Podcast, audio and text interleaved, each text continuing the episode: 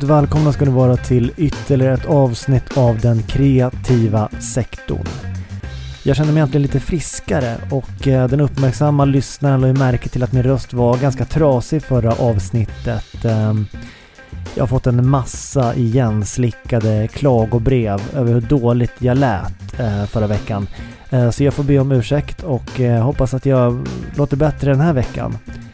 Eh, jag lyckades ju också på något sätt uppröra Sveriges alla frimärkssamlare som eh, inte alls tyckte att det var okej okay att skämta om frimärken. Mycket hatbrev från dem också. Eh, utan frimärken på då, det är så de opererar. Jag har ju varit förkyld nu de senaste dagarna och att vara förkyld liksom under covid-tider det är liksom hundra gånger värre än, än en vanlig förkylning och det kan jag säga fast jag är man då. då. Ehm, för liksom det normala livet i covid-tider, det är ju redan som att typ sitta i fängelse. Så när man är förkyld, då är det som att åka in på isoleringen. Eh, ni vet dit fångar som inte kan bete sig blir skickade till i filmer. Till liksom ett sånt där rum med madrasserade väggar utan lampor. Där man inte har en aning om när man liksom får komma ut igen.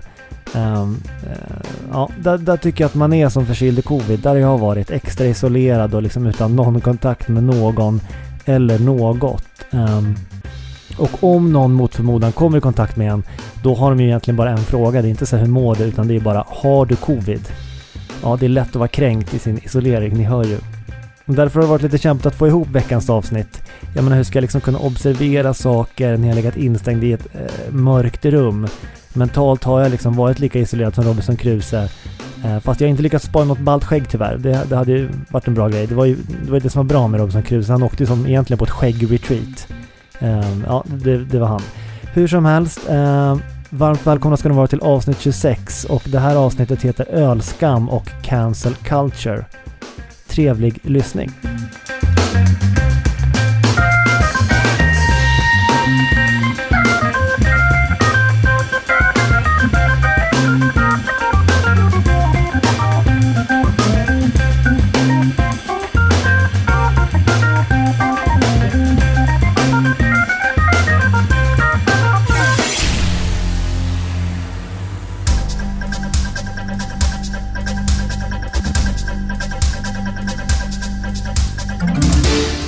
Varmt välkomna ska ni vara till eh, dagens eh, nyhetsdiskussion. Jag heter Folke Medicin och det är jag som är ankaret för denna programpunkt. Idag ska vi fördjupa oss lite mer i sociala medier. Eh, vem är de egentligen till för och vad ska man göra på de olika plattformarna som Twitter, Facebook, Instagram och LinkedIn för att nämna några.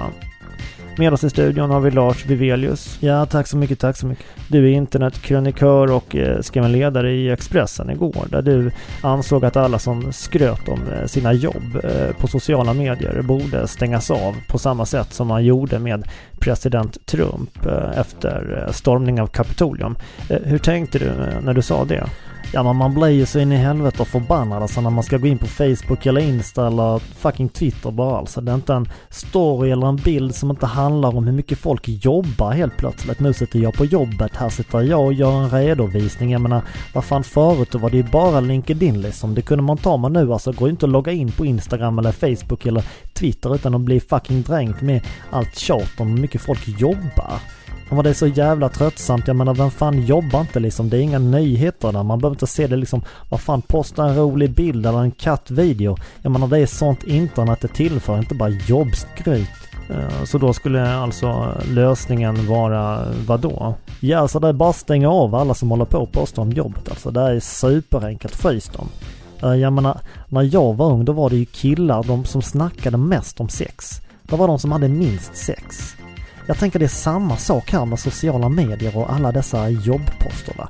Intressant. Eh, med oss på telefon har vi även sportchefen på Svenska idrottsförbundet, Kenneth Fräck. Ja, tack så mycket, tack så mycket. Där som Lars Vivelius eh, föreslår en åtgärd som skulle drabba idrotten eh, otroligt hårt. Kan du utveckla hur du tänker där? Ja, så idrott går ut på att skryta om sina prestationer. Jag menar så att om det här skulle bli en verklighet, ja då riskerar vi att förlora hela Sveriges idrottsverksamhet i en enda smäll. Och det låter ju helt klart som en eh, negativ effekt av att köra cancel culture då på jobbstories eh, på sociala medier. Uh, Lars Vivelius, uh, vad har du att säga om det som uh, Kenneth Fräck precis framförde? Ja det här är ju ingenting som jag har tänkt på va? Man får mig som skiter i sport så blir det bara en extra bonus om man slipper sporten och Jag internet det är till för memes och kattvideos och sådär va. Jag menar det är inte sport och ängslig jävla medelklass som skryter om hur mycket de jobbar.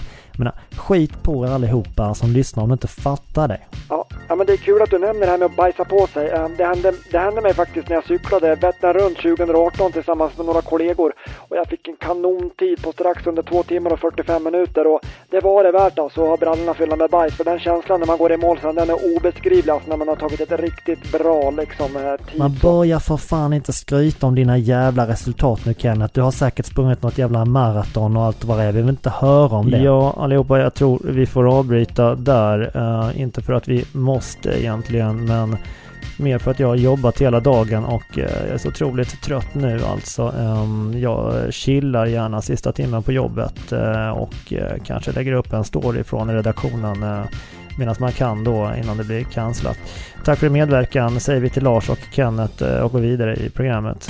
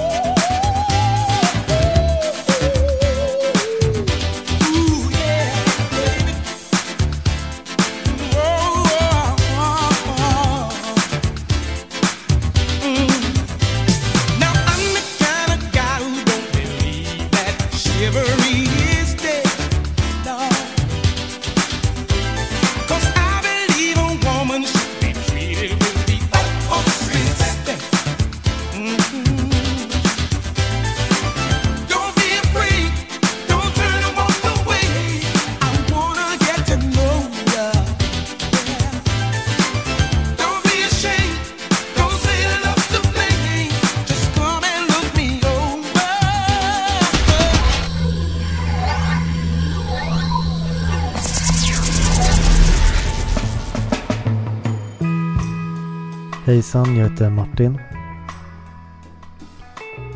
Det senaste året har det ju på grund av anledningar inte varit så lätt att ta sig ut och dricka några öl med vänner. Förut var det ganska enkelt liksom. Men nu är jag alltid orolig för att folk ska titta snett på mig när jag går ut och dricker öl på lokal. Jag har nämligen inga vänner. Och att eh, dricka ensam, det är ju alltid stigmatiserat. Oavsett eh, pandemi eller inte. Eller utspelar sig det här föraktet bara i mitt huvud? Kanske har det aldrig varit så socialt accepterat att vara en ensamdrickare på lokal som det är nu. Att man faktiskt tar sitt ansvar på allvar när man dricker själv. Så då är det ju tråkigt att man bara får ta sitt medborgerliga ansvar fram till klockan åtta innan man måste gå hem med alldeles för lite alkohol i systemet. Därför har det blivit en hel del öldrickande hemma istället.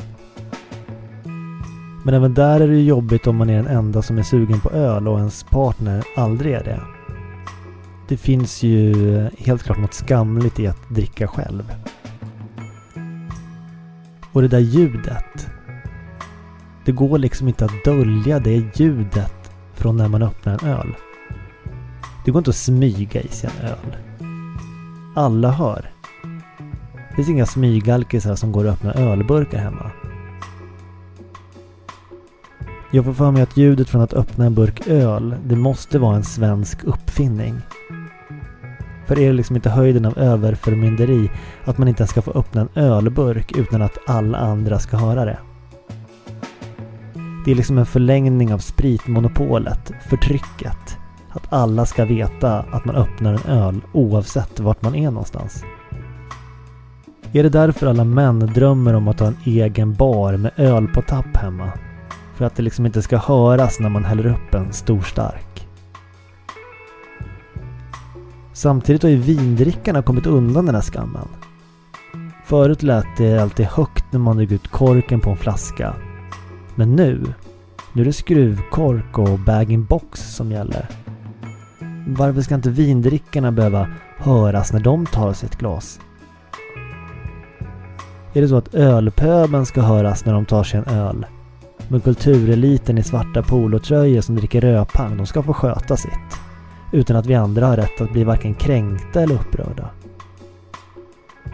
Ja, det är några av de tankarna från en vecka i ett mörkt rum som jag har gått och tänkt på. För visst är det starköl som är den bästa kuren mot förkylning?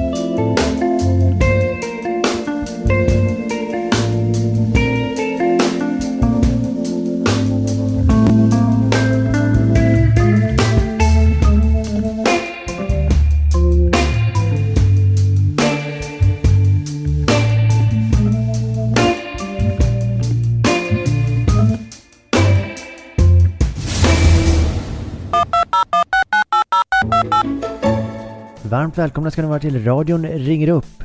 Det här är ju som, eh, ja, motsvarigheten till Ring P1 i den statliga radion, men det här är inte statlig radio. Det här är den kreativa sektorn. Eh, ja, eh, med oss på tråden har vi i vanlig ordning Lennart Seger. Vad har du i kikan idag? Ja men tacka för det att man blev insläppt i telefonslussen då så att säga. Ja, vad menar du med det Lennart? Du är ju med i princip varje avsnitt. Det finns väl ingen anledning till att du inte skulle bli insläppt i programmet? Ja, men hörde du, jag har hört mer om den senaste trenden då så att säga, men det som kallas för cancel culture. Ja, men det är ju nästan till obehagligt att man ska gå runt och vara rädd för saker som man försökt förtränga eller gömma hela livet kan bubbla upp och straffa en långt senare i life då så att säga. Jaha, är det något speciellt du är orolig för? Har du något eh, skelett i garderoben som du kanske vill ta tillfället i akt och berätta om här i den kreativa sektorn? Jo, jo men Ja men, nej men inte på det viset alls. Jag menar, det är ju det som är paradoxen i den här kulturen då så att säga.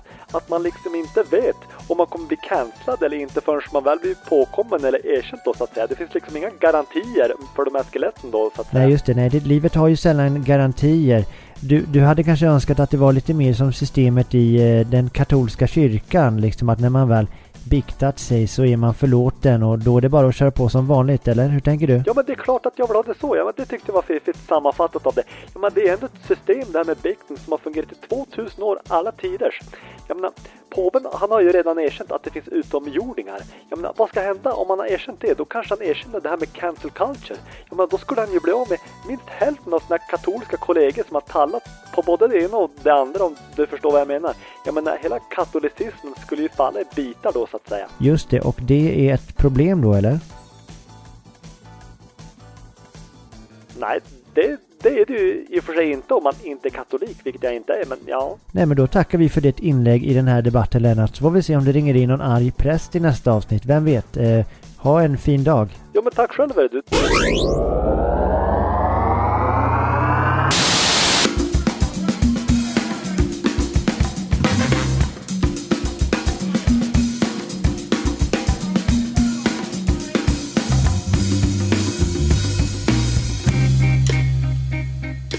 Sådär hörni, då har vi tagit oss till slutet av avsnittet. Eh, avsnitt 26. Kul att ni hängde med hela vägen till slutet och kul att det blev ett avsnitt. Jag trodde kanske inte att det skulle bli det. Um, ta inte för mycket på allvar när ni lyssnar på det här avsnittet. Eller generellt kanske, det är bara, det är bara skämt. De ska man inte ta för mycket på allvar. Uh, eller man får ju göra som man vill. Hur som helst, eh, ha en fortsatt trevlig resa i livet, life och eh, så hörs vi förhoppningsvis om en vecka igen. Tills dess, eh, simma lugnt.